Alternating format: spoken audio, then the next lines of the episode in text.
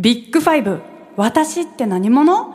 心理学雑談！人間の性格はたった5つのファクターから構成される。今世界的に注目を集める心理尺度ビッグファイブ。この番組では人間について深く考えまくるボーカリスト私森彩乃とビッグファイブ心理学の先生谷伊織が私って何者かを気楽にお話しする心理学雑談番組です。本日も森谷コンビでお送りしていきます。よろしくお願いします。先生が先生が今よろしくお願いします。合わせてくれようとしたけど。合わなかっ 先生よろしくお願いします、たね。入らなきゃいけなかっいやそんなことたどっちなのかそんななことない。ね。さあ先生本編に入る前に一つ嬉しいお知らせが入ってきました。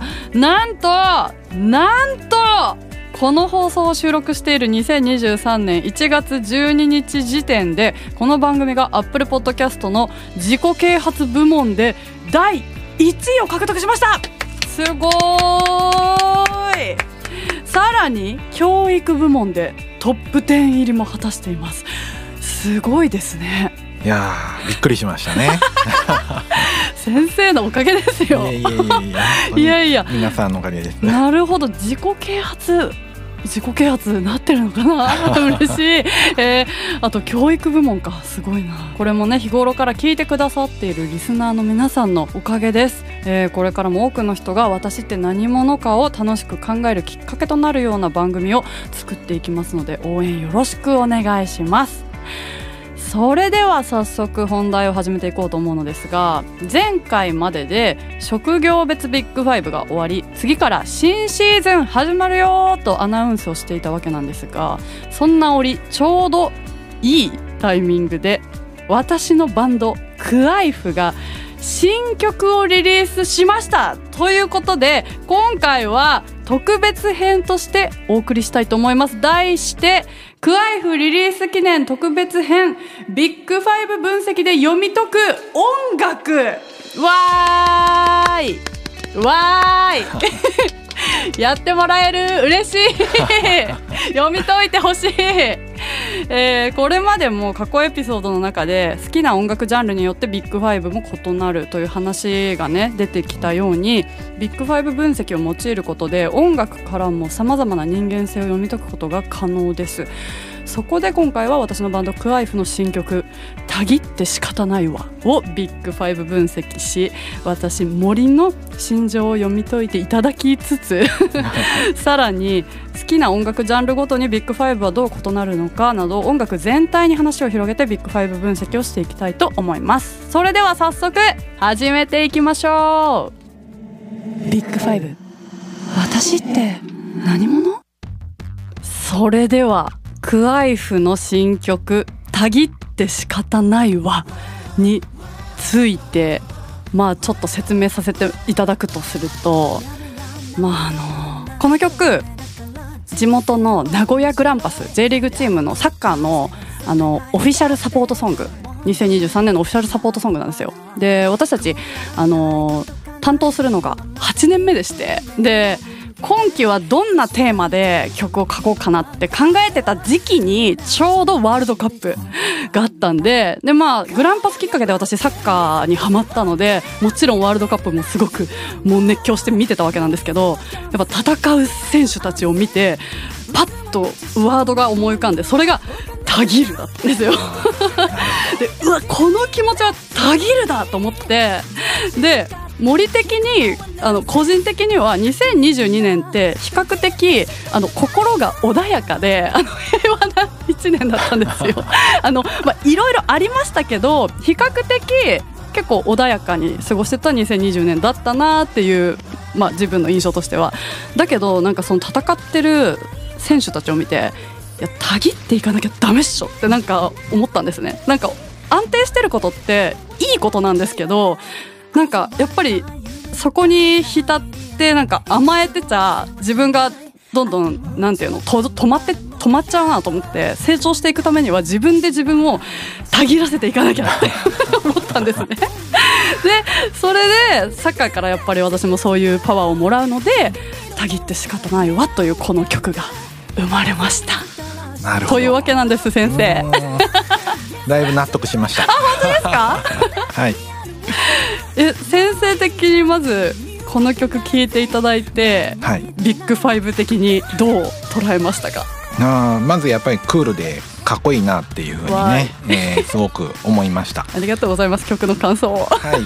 本当にね負けずに頑張ろうみたいなね、うん。感じとかね、はい。えーどんな抵抗があっても突き進むんだみたいな、うん。そんな反骨精神というか そういうのまさにをね 反骨精神ですね、えー感じました。ビッグファイブ的にはちょっとね、そういうのは協調性低めのね、うん。えーテイストなのかなというふうにね思いました、なるほど。協調性低めか。まあ、逆に言うとちょっと競争心を高めていくようなね、えー感じですね。確かにあの以前スポーツ選手のビッグファイブやった時に、チームスポーツと、うんあの個人プレーのスポーツであの違うって言ってましたけど、うんうんうん。確かにこの曲に関してはもう負けるもんかみたいそな協調性低めって感じに捉えられるのかもしれないですね。そうですね。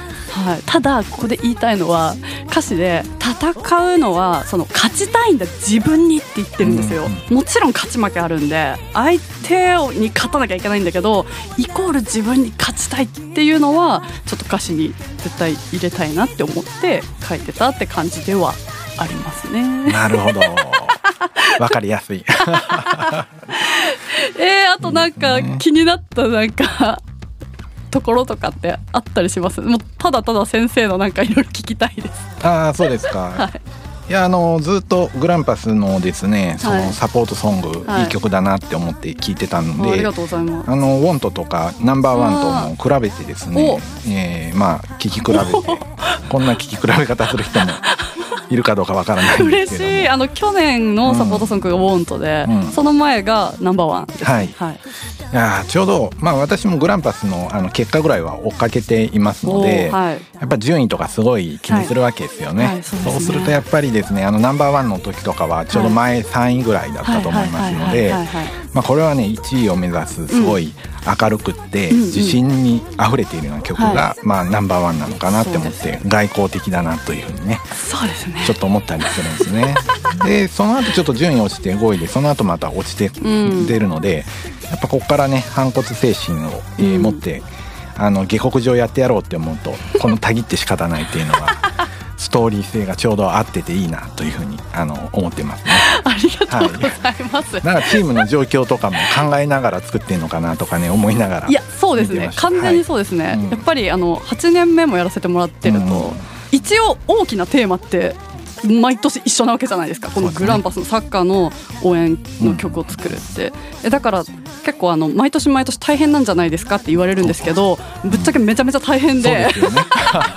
もうかなり苦しんで生み出してたりもするんですけど、だけどやっぱ長年やらせてもらってるからこそうそですね。毎年違うその景色というかうんで成績だったりとか選手も変わって入れ替わったり監督も入れ替わったりチームの状況が毎年違うんでやっぱりそこで絶対生まれてくるメッセージっていうのはあってだけどなんか私たちが作る時に心がけてるのはサッカーのそのしもちろんまあ曲なんだけどそうじゃない人がたまたまこの曲を聴いた時にも響かなきゃ意味ないなって思ってるんで、この戦いってやっぱあのワールドカップとかじゃあサッカーの試合とかってもうザ戦いじゃないですか、大きな戦いだけどもう私たちが生きてる中で小さな戦いだらけじゃないですか、ううんわ今日お風呂入るのめんどくさいけど お風呂入ってからちゃんと寝なきゃとか。あー洗い物めんどくさいけど。そう毎日毎日家事をすることだってうん。やらなかったら溜まってっちゃうわけだし、そうですね。じゃあ育児中のねお母さんだったら育児って本当に大変だろうし、で仕事ですごいストレスがあるけどなんとか乗り切らなきゃとかなんか戦いのでかさとかそういうことに限らず気合をみんなが入れれるような曲になったらいいなって思って作りましたね。まあでも自分に自分をたぎらせたいためにまうんあ作ったっていうのも結構でかいですね。はい。え先生私たちクワイフのライブも見に来ていただいたじゃないですか、昨年。ありがとうございますよ。いやいやいやどんな感じで、あのー見られてるかなと思って あのステージ上でのなんか立ち振る舞いとか、あの性格うん。現れてるなあとか、うん。なんかどうどう思いました？ここで喋ってる私とステージで見た感じとか。いやそんなにあの齟齬がないというか、そのまんまな感じがあのあ本当ですか？しましたね。あ森さんだみたいな感じでこっちで先に見て、はい。えーそんでまあライブで見たのでそんなに裏表がないというかあのキャラクターが変わったりしないタイプなのかなというふうにね個人的には思いましたね。ちなみにたびたび出てくるはい。内田はどう思いました、内田さん内向的っていうイメージで見てたので、うんすごい真面目なんだろうなとかねあの思いながら、えー見てましたね。しかも確かにあのライブで MC 私がボーカルなんで結構喋るのって基本私なんでそうですよね。あんまり、まうん。見えなかったですよね。だからなますますそうやって見えちゃうんでね。喋らないなあの人はみたいな気分で見ちゃって。まあ役割なねだけなのかもしれないけど。ね。先に聞いちゃってるからね。なおさらそうなっちゃいますね。そうですよね。はい。ガチ口だ。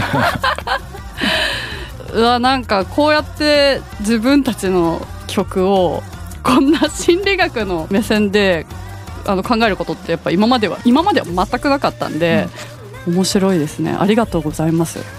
ちなみにさっきあの協調性がこの曲は低めな印象を受けたって、あのおっしゃってくださったんですけど、まあ、全体的にその勝つぞ戦うぞみたいな、まあ、そこが多分そう思われたのかなと思うんですが個人的にはあの神経症傾向高い私が 入れ込んだ歌詞。そこがすごく表れてるところがありまして。2番の始まりなんですけど歌詞を読むのってちょっと恥ずかしいんだけど。どうしようもないおもんない愛のないお言葉はノーサンクス。手のひら返しならお見通し構ってる暇はないバイバイ。これあの読むとすげえきつい 歌にしてるからいいみたいな。あの音楽ってそういうとこありますよね、あのうん音楽にしてポップに歌ってるから入ってくるみたいな。言葉だけ言うともう私のこの性格丸出しって感じ。あの以前スポーツ選手のそれこそビッグファイブ分析の時にやっぱスポーツ選手もあの神経症傾向高い人もいて傷ついたりするんだみたいな話もしたじゃないですか。はい。でやっぱりあの負けた時とかにボロクソに 言われたりとか、うん。私はそれを見て私も傷ついてたりして。うん。でやっぱ表に出る人って絶対批判的な意見とかも言われると思うんですよね。でもやっぱりこの今の現代社会 SNS とかでそういう言葉が簡単に目に入っちゃうからそれが本当に許せないなっていうかもう嫌だなって。でやっぱ自分たちもそういうこと言われることもあるんでまあだからスポーツのシーンでも音楽でもまあ、芸能人とかいわゆる表に出る人がそういうことで傷つくことってすごく嫌だなと思ってて、まあ、それを気にしてるから書いてるんですけど気にしたくないから 構ってる暇はない。バイバイ。ちょっとそう自分に言い聞かせてますねこれは、うん気にしてるとダメダメだダメだ。そこに時間使ってちゃダメだ。もうバイバイ。それはいい攻略だと思いますそう、はい。だから、うん。嫌だ嫌だ気にしちゃうってか書いたらそのまんまなんだけど その逆もう気にしないよバイバイって言ってだから嫌なことあっても気にしない気にしないっていうね。曲全体を聞いたらすごいあのリズミカルであのダンサブルなあの今回は曲になってるんで、うんポップに聴いてもらえると思うんですけど細かく何回も聴いてもらうといろんなねあここの歌詞 なんかすごいこと言ってんなとか刺さるなっていうポイントがあるかもしれないのであの皆さんもねこのポッドキャストのリスナーの皆さんも「たぎって仕方ないわ」聞いてもらえたら嬉しいです。ここまでねクワイフの曲に焦点を当てて、まあ、ビッグファイブ的に見たらどうかみたいな話もしてもらいましたが次はもっと広い目線で音楽全体と性格の関係性について分析していきたいのですがあの今までもありましたよね。エンタメ編の時に、はい。あの音楽もその好みとかね、音楽のジャンルの好みとかでもその性格が分かれるとか、その辺をすごいやるの楽しみにしてたので、それを聞きたいです先生。はい大丈夫です。はい。お願いします。はい、前は確かあの弾いてる楽器によってはい。性格が違いますよとか、はい。アーティストさんは経経の開放性が高い人が多いですよみたいな話がね、多かったと思うんですよね、うん。えーピアニストはとかボーカリストはみたいな話もねちょっとありましたけども今度は聞く側ですね。やる側ではなくてですね、はい。まあ、聞く側のですね性格によってですね音楽の好みが違うっていう研究はまあある程度ありまして経験の開放性が高い人はクラシックジャズブルースフォークが好きで協調性とか調和性があーまあいわゆる、えー協調性ですね。優しい人は、まあ、カントリーとかねポップとか、まあ、あとは宗教音楽といったねジャンルが好きというようなそんな、えー研究があります。ということでまあ結構ジャンルとですね好きなジャンルと性格には関係があると。うん。でもう一個何のために音楽をかけるのかっていう目的と、えービッグファイブも関係していて、まあ、神経症傾向の高い人は自分を癒すために自分がちょっとね、うんうんうん。えー気分をね高めたい落ち着けたいとかそういう自分の感情調整のために音楽をかけやすい。なるほどであとは開放性の高い人はまあリラックスするよりも音楽それ自体を楽しみたい。ああと。いう楽しむため、はい。理由で音楽をね利用することが多いっていうね研究なんかがあります。まああとですねちょっと変わり映えの、えーちょっと変わった研究としてはですね、まあ、具体的なアーティストまでは分析結果は触れられてないんですけど、Facebook でアーティストに「いいね」を押すわけなんですけど、うんうんうんうん。その「いいね」からですね性格が予測できるみたいな研究もありまして 特に、はい。えーその「いいね」のパターンから開放性なんかが予測しやすいみたいな話があります。えそれはそのひ、個人のその人がどんなアーティストにいいねしてるかっていうことでですか？そういうことです。何回どこに、えーどんなアーティストにいいねしてるかからその人の性格が読めちゃうっていうですねそんな 研究もあります。えそれってじゃあ好みでこういうアーティストにいいねしてるってことはこういうのが好きなんだじゃあもうとにかくぶち上がる楽しみたいみたいなあの人なのかなとかそういう感じなんですかねそういうことですね。うんそれで分析して、えーだったらこれはどうっていうふうに提案するようなサービスも、おお、まあ、徐々に生まれているという感じですね。なるほど気軽にいいねしてるとそれで読み解かれているか読みもしれない解かれる。そうその通り。えーうん。そうなんですね。あーでもなんか確かに私たちもそのファンの方で同じ曲を聴いてもこの曲毎回泣けちゃうんですって言ってくる人と、もうこの曲超楽しくてテンション上がるからみんなで歌えて最高っていう人いるんですよ。で同じ曲でも例えば捉え方違うし、うん。だから神経症傾向高めの人はその感情うんがうんうん。自分の感情が揺さぶられることを音楽に求めてるってさっきそういう感じじゃないですか。ですね。やっぱり確かにそうだなって思うんですよね、うん。とにかく楽しみたいために音楽聴いてライブに行くっていう人となんかもう揺さぶられたいみたいな、ここ感情心をえぐられたいみたいな、私は絶対そっちなんですよ。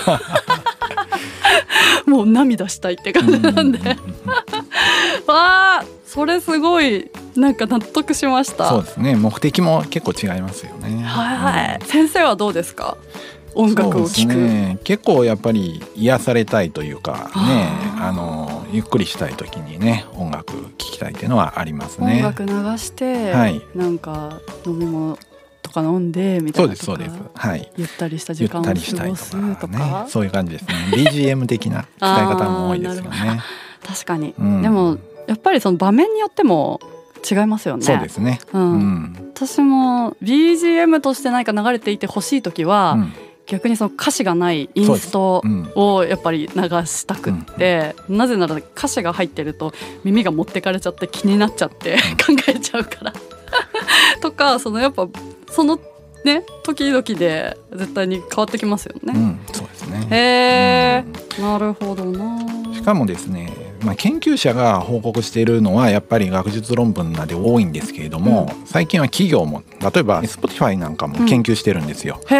ある意味こっちの方がすごくって、はい。まあ、あくまでアメリカのその一部の Spotify はい。のユーザーだけを対象にしてるんですけれども、は要するにユーザーにビッグファイブを答えてもらって、うんうん。でユーザーのですね視聴履聴取履歴ですね、うんうん。この履歴をね全部データで取っていくわけですよ。へ3ヶ月間のリスニングのデータを集めてるんですけれども、うん。どんな性格の人が何をどのタイミングで聞いてるかみたいなデータが全部集まってきちゃうんですよね。まさにリアルタイムでこの性格の人がこの曲を聴いてるみたいな情報を全部吸い上げてですね分析ができるんですね。なるほそどうするとですね例えばはい。開放性が高い人がマイルズ・デイビスとかをよく聴いてる。クラシックポップスセンチメンタルな音楽をよく聴いてて、はい。まあ他にもサイモンガーファンクルとかもよく聴いてるみたいあはいはないことがあるし。へえあとブルースとか陰鬱な音楽、うん。ドレイクとかあとレディオヘッドとか聴いてる人はうん。神経症傾向が高い。私レディオヘッド大好きです。あの絵描くときは絶対にレディオヘッドを流して描あく描いてます。はい今そ回の「たぎって仕方ないわの」あのアートワークもう、うん、レディヘを流してはいもう絵描くときはレディヘって決めて 描いてます。Spotify に性格バレますよ。だけど私 Spotify でそれこそいろんなポッドキャスト聞いてるんですけど、はいはい。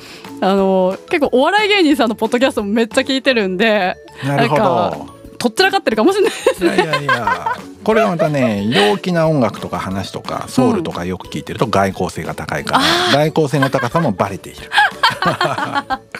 うわーなんかどんなん聞いてるかでやっぱ性格って結構そう分かっちゃうんですよね。わかりますよね。性格が出るんですよね。ってことはやっぱりうん。アーティストのうん。ファン層というかうん。見てると、うん。あーこのバンドにはこういうファン多いなってなんとなく勝手にやっぱ思ったりしてたんですよ。だからそういうやっぱり音楽どんな音楽やってるかでどういう人が集まってくるかうん。ってことですよね。そういうことですね。それがはっきりとそういう、データで調べると分析できちゃう。そういうことなんですよ。わーお、ね。すごい。あとは残りの結果としてはデスメタルとか攻撃的な音楽を聴いている人は協調性が低い、でジャズやカントリーを聴く人は協調性が高いっていうね。ジャズやカントリー、えーはい。そういう結果がまあ Spotify の、えーまあ、視聴えー聴取ですかね。データからは見えたというそうです。私があの一番初めに始めた私がギターボーカルをやってたバンドがあるんですけど、うん。大学生の時。その時あのメタル好きなあの先輩と一緒にやって その人協調性場が低かったですね 絶対これ聞いてないだろうな。大丈夫大丈夫。やっぱそうやって言われるとなんか、あああの人そうだとか 出てきますね、うんうんわあ面白い。もっと細かく聞きたくなっちゃいますけど、もうそろそろお時間ですかね？はい。ということで今回はクワイフリリース記念特別編ビッグファイブ分析で読み解く音楽というテーマでお話ししてきました。ビッグフさあ、えー今日のまとめとしてはですね新曲「たぎって仕方ないわ」の歌詞からは協調性が低いと先生に言っていただきました。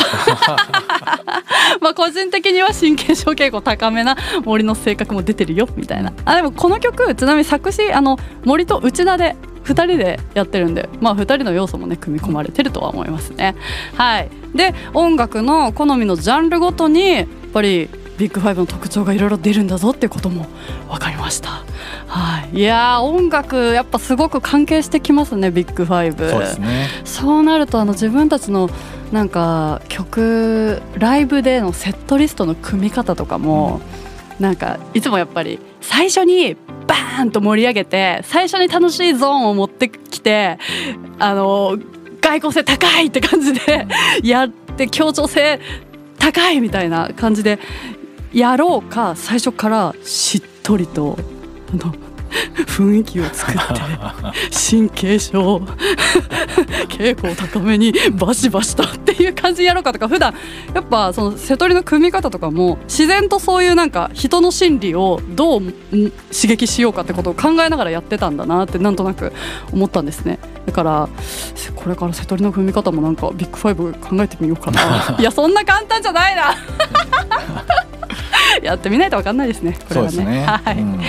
というわけでした。先生あのすごく個人的にはやっぱり音楽ねビッグファイブなんかいろんなことがわかるなと思ったんですけど、うんなんかもっともっとね聞きたくなっちゃったんですけど、うんなんかまだまだ今後ねうん。いろいろ聞けますかね？そうですね、はい。えーまあジャンルの話ばっかりしたんですけど、はい。やっぱり歌詞とかね、うん。えー中身のねテキストの話もね、後々できれば面白いかなという気がします、ね、確かにすごい誰もが知ってるなんか名曲とか、その歌詞分析みたいなのも面白そうですね。そうですね、はい。いや楽しみです。これからもね音楽とビッグファイブのね関係性も注目していきたいなと思います。そしていよいよ次回からは新シーズン私の心はどこから生まれてどこに行くの？ビッグファイブの形成と進化論です。人の心がどう作られどうなっていくのかを紐解いていきます。次回もぜひお楽しみに。この番組では今後もビッグファイブ分析を通して私って何者を紐解いていきます。今後も毎週月曜木曜に配信していきますので応援の意味も込めて番組のフォローをよろしくお願いします。フォローしていると通知が来るので聞き逃すこともないですよ。